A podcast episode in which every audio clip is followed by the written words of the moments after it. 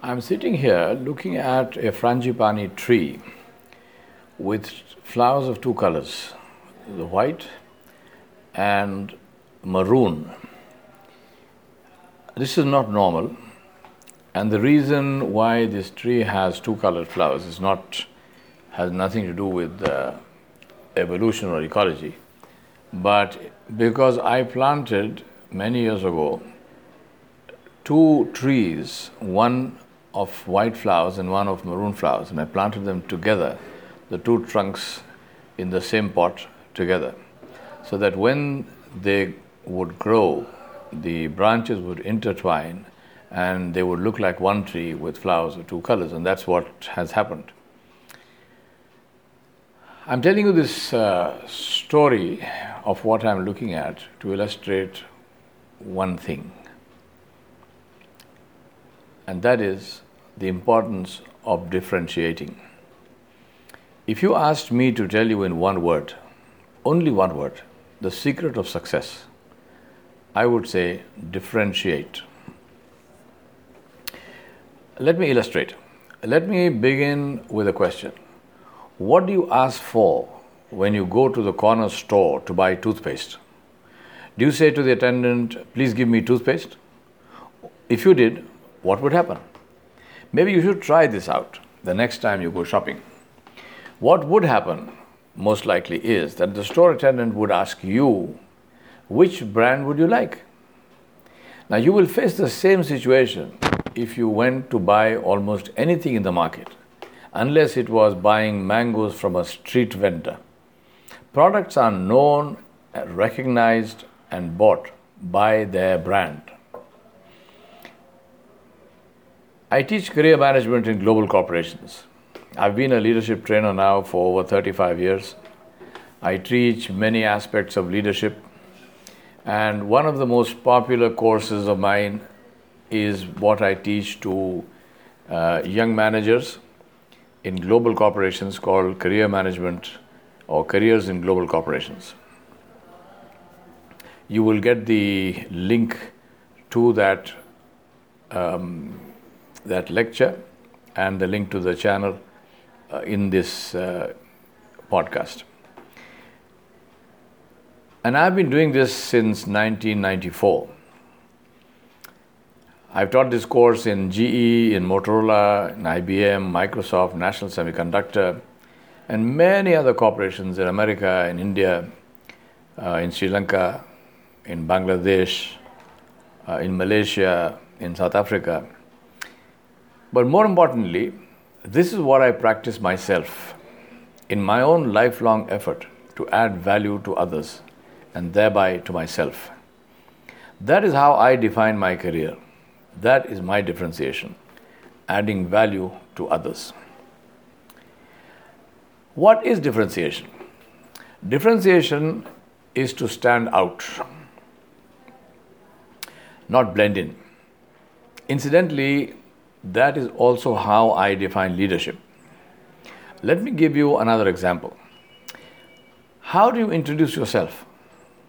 More than likely you say, I am an IT professional, or I'm an engineer, or I'm a doctor, or a teacher, or whatever. Well, so are 1 million other people in the world. You are 1 in 1,000,000 in the wrong sense. You need to become 1 in 1,000,000 in the sense of the proverb. That is differentiation. So memorize this now. Why differentiate? Because differentiation creates brand. Brand inspires loyalty. Loyalty enables influence. What is influence? Influence is leadership. Nobody understands this better than Apple or Coke. And that is why these brands inspire loyalty that seem extreme and even absurd to others. But it is neither. It translates into a totally loyal customer base, which is money in the bank. And they make Apple and Coke the most valuable brands in the world. Let me tell you a story that happened to me in 1996 and has stayed with me all these years. and is one of the most powerful illustrations of the power of brand. In 1996, I was invited to be part of a team of trainers teaching the NMDC, the New Managers Development Course, which is one of the core courses of GE Corporate University in Crotonville. We had about, I think, 80 to 100 students, participants, who were all young managers and technologists from GE. And we had about 12 or 15 of us who were the trainers. So this course was in a very beautiful resort in Atlanta, Georgia, called Peachtree Resort. The Peachtree Resort was full of peach trees, and it was they were in bloom.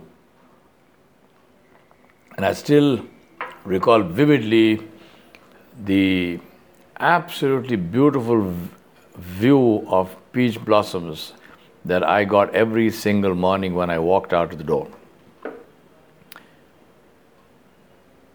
In the course, every evening, we had a session where all of us trainers, we sat together in the cafeteria.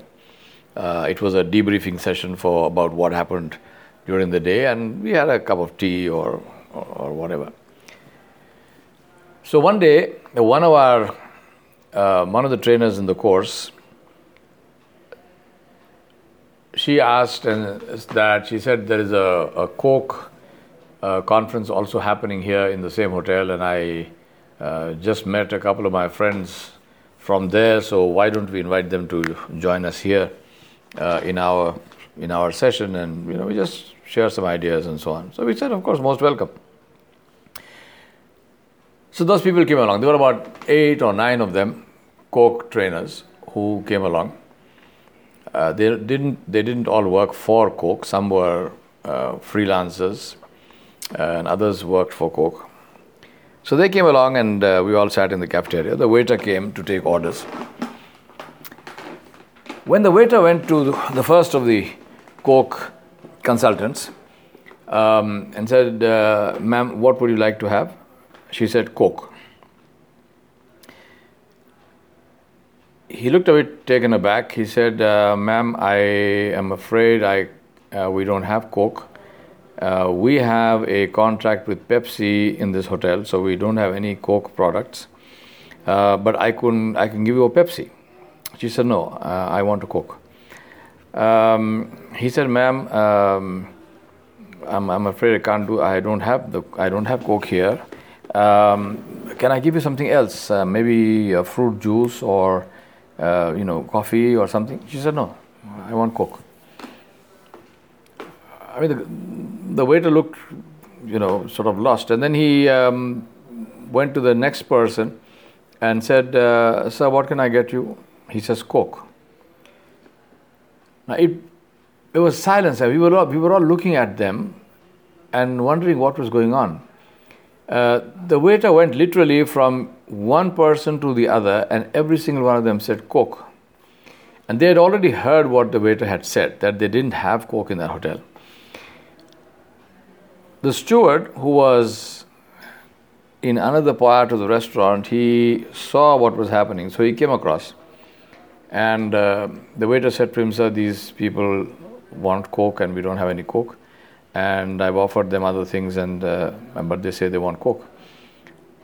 So the steward says to them, "Sir, ma'am, I'm extremely sorry, but you understand how it is.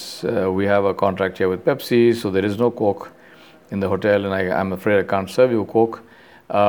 But anything else you want, whatever else you like, fruit juice or any other soft drink or any other mocktail or coffee or tea or anything you like. We are happy to give that to you, and that will be complimentary, no charge, because we are not able to give you what you want. So please, what would you like to have?" They say, "Coke." "Would you like to have water?" "No, Coke." Now, I know this is unusual, And to an extent, I'm sure they were probably playing to the gallery.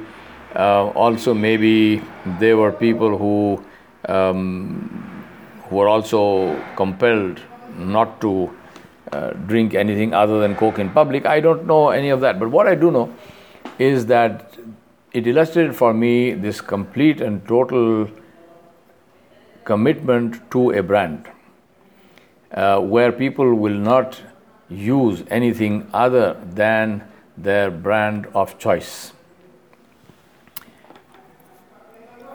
And what does that get you? It gets you, the brand gets you disloyalty. What does it get to the people who are loyal to the brand? It is the perceived benefit that they're getting from the brand. And where does all that start from? It starts from differentiating. How can I differentiate, you ask? Let me tell you a story from my life.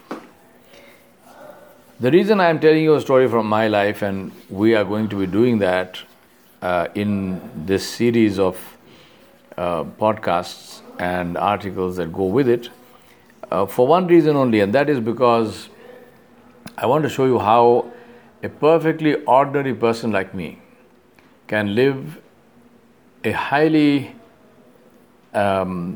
satisfied and satisfactory life, fully, full of energy, full of joy, and you can do that without being humongously wealthy, without being politically powerful, without any of those things.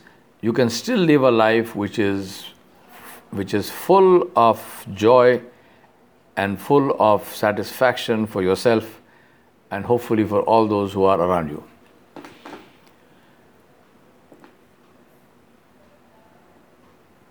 So let me tell you the story.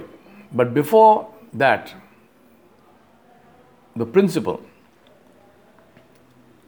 The principle that answers your question. How can I differentiate? You differentiate by doing what the rest of the world is not doing. Let me repeat that. You differentiate by doing what the rest of the world is not doing, and doing it in a way that is graceful, dignified, and beneficial to all concerned. Please remember, differentiation is not about being freaky. It is about standing out in a way that inspires respect and the desire to emulate in those who see you. So let me tell you my story. It was 1989, and I was a manager in the tea plantation industry in South India. I had been in the industry since 1983, and I had developed a reputation for high productivity and excellent labor relations. A very big advantage in a highly labor-intensive industry with a militant, unionized workforce. I loved my job, I loved the surroundings, and I was very happy. I was ambitious, high energy, and looked forward to a fast-track career. At that time, I was transferred to our company's garden in Assam. In 1983, I joined the company. In 1985, I did an executive MBA from IIM Ahmedabad. And so I was unique in that respect because I was the only person with that additional qualification as well. In 1987, I was promoted as manager, and I had been a manager for 2 years in 1989. And that's when the story happened. So at that time, I was transferred to our company's garden in Assam. The job there was also of manager, which means that it was at the same level as I was at, but it came with better perks and a bigger span of responsibility. It was a bigger garden, and Assam gardens and Assam garden managers tend to have bigger houses and more servants and that sort of thing. So it came with that. What it also came with was the opportunity if you want to look at it like that, to be as far away from the company's headquarters as is geographically possible when your company's headquarters is in Chennai. For some people, this may have looked like a good thing. To me, it didn't. In the corporate world, out of sight is out of mind. So I declined the transfer. Now, this was not easy for me or for my superiors. It was a very trying period because suddenly I had no specific job. I had already been transferred, so I had to leave my job as the manager on Lower Shekelmudi Estate because that job had already been assigned to another colleague. And that literally left me homeless as there were no bungalows in the Anamalis where I could live. Now, it's a measure of my reputation with the company and the understanding of my superiors that I was not simply sent home for refusing to accept the transfer. But I had to leave where I was. So I was sent off to Mango Range until the management could decide what to do with me. We stayed there for 6 months. I was getting my salary, but I had no work, no office, no superiors to report to, no assignment, nothing to do. I was assigned a bungalow in a forest thicket, which was in a dilapidated condition. The location of the bungalow was lovely, and it was a joy to wake up to bird calls every morning. You couldn't see anybody there. It was surrounded by forest, absolutely quiet, no noise, nothing. And I loved the location. However, the house itself looked like it would collapse on our heads at any time. Of particular concern were the walls, which were so waterlogged that they had fungus growing on them in huge patches. And we were coming into the monsoon, so it was raining. It wasn't nice at all, believe me. Now, my wife is an amazing homemaker, and all her talents were put to test in this place. And out of this dilapidated house, she created a lovely home which we enjoyed living in. Now, this is where differentiation comes in. Anyone else in my position would have done one or two things. Either they would have resigned and tried to find another job, or they would have considered this period as a paid holiday and enjoyed it. I enjoyed it all right, but not as a paid holiday. And I didn't leave or even try to find another job. I loved my job in the plantations and I had no intention of leaving until someone kicked me out. So I wanted to ensure that didn't happen. Since I had no regular job, I decided on doing two things. For a long time, I had been talking about the need for systematic training of assistant managers. The current system in the plantations was that a new assistant would be put under a manager, and what he learned or didn't learn depended on the capability, interest, and energy of himself and his manager and field or factory officers. If the assistant was lucky and got some good people who were both knowledgeable and interested in teaching, then he learnt a great deal. If not, he remained guessing. Now, this was a highly undesirable system, which is very time-consuming and energy-intensive and does not give standard results.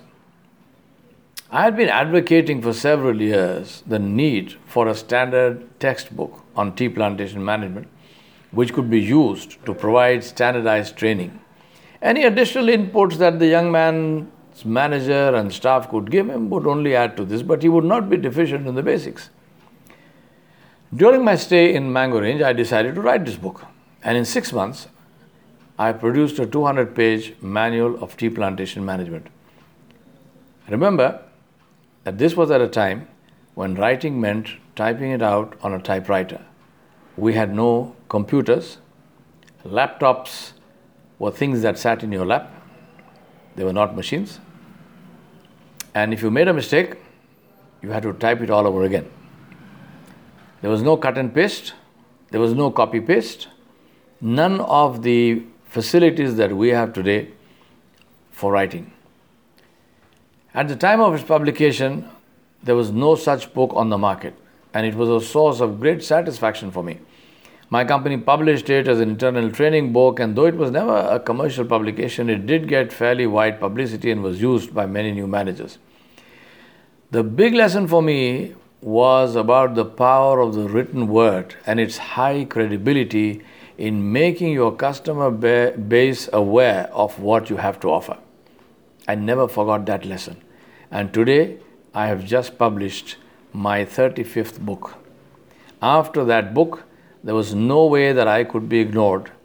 Not that I feared that. I had a lot of people who I had dealt with over the years rooting for me in the company. The second thing I did was to spend a lot of time in Mango Range factory and hone my expertise in CTC manufacture of tea. I was very fortunate in that Mr. T.V. Varghese, who had retired as a general manager in Tata Tea and was consulting with our company on CTC manufacture, was a regular visitor, and we became very good friends. He shared his knowledge freely and I learned a great deal. He was a practical teacher, which meant that I got to spend a lot of time on my back on the floor, meshing CTC rollers with grease anywhere on my face and body that grease would stick.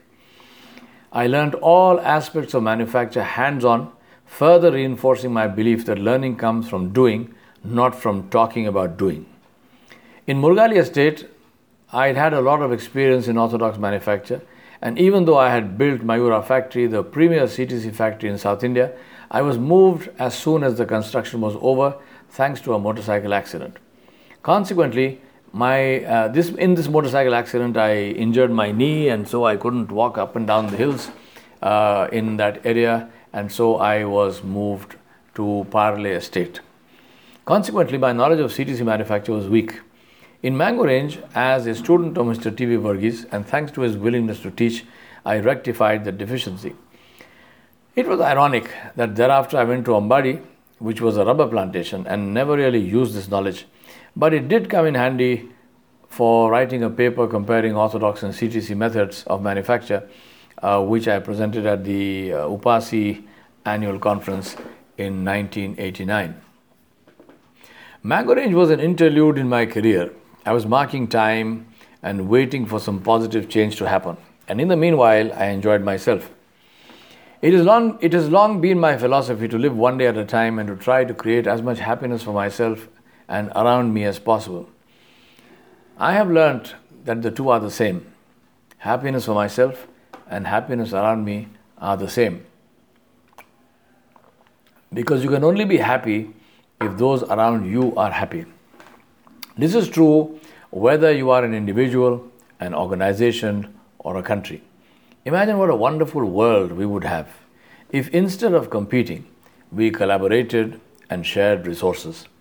We would all be wealthier, happier, and healthier. I have always held that the secret of happiness is to be thankful for and enjoy the small things in life. There are far many more of them than the big events. If we can enjoy the small things, then we can be happy all the time. The key to enjoyment is to appreciate them and be thankful for them. An attitude of gratitude. The key to contentment is not amassing material, but in being thankful for what one has. The happiest people are those who are content.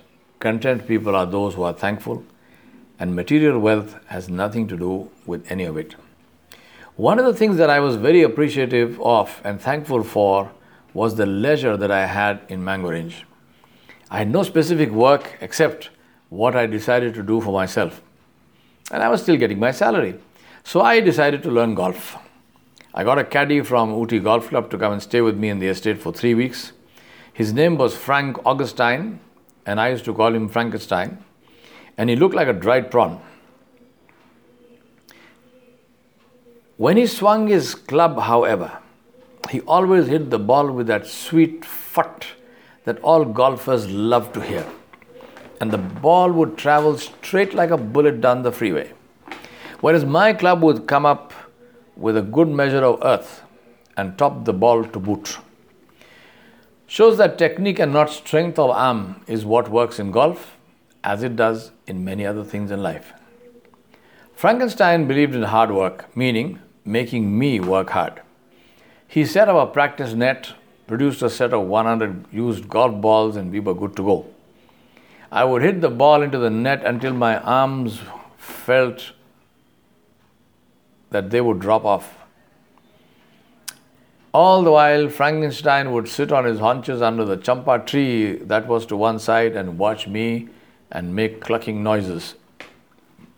The effect of all this clucking and my swinging at the ball became clear. when one day about midway in our training, Frankenstein suggested that we should go and play around at the club. So off we went on the 3-hour drive to Ooty. After a cup of tea and a sandwich, I teed off, and that is where all the practice paid off. Ooty Golf Club has very narrow freeways bordered by spiky gorse. If you didn't hit your ball straight, you would send it into the gorse, and then you may as well forget about it or pay to get the ball back by leaving your blood on the gorse and acquiring gorse thorn furrows in your hide. As Frankenstein continued his clucking mother hen act, I could see the distinct improvement in my style and capability. Differentiation creates brand. I got noticed and appreciated and was rewarded with one of the toughest jobs in the company. I was sent to Ambadi Estate as its manager. 2 estates, 2 factories in Kulasekharam, Kanyakumari district, Tamil Nadu, which is geographically in Tamil Nadu and spiritually in Kerala. Highly militant, unionized communist unions with a history of violence. And to top it all, I didn't know the first thing about rubber estate management. I had not even seen a rubber tree in my life until then. That is another story of great friends like Arun, who today is the head of the company that I used to work for, who taught me all about rubber. I successfully faced the tough unions and not only won but made lifelong friends with the union leaders, so that when I was leaving Ambadi 3 years later, the General Secretary of the CITU came to my farewell party unannounced and delivered such a speech that he had us all in tears. But as I said, that is another story. Thank you for listening to this podcast. I hope you liked it. I hope you enjoyed it. I hope it will be beneficial for you. Do write your comments. We will be very happy to hear from you. Thank you very much and see you next week.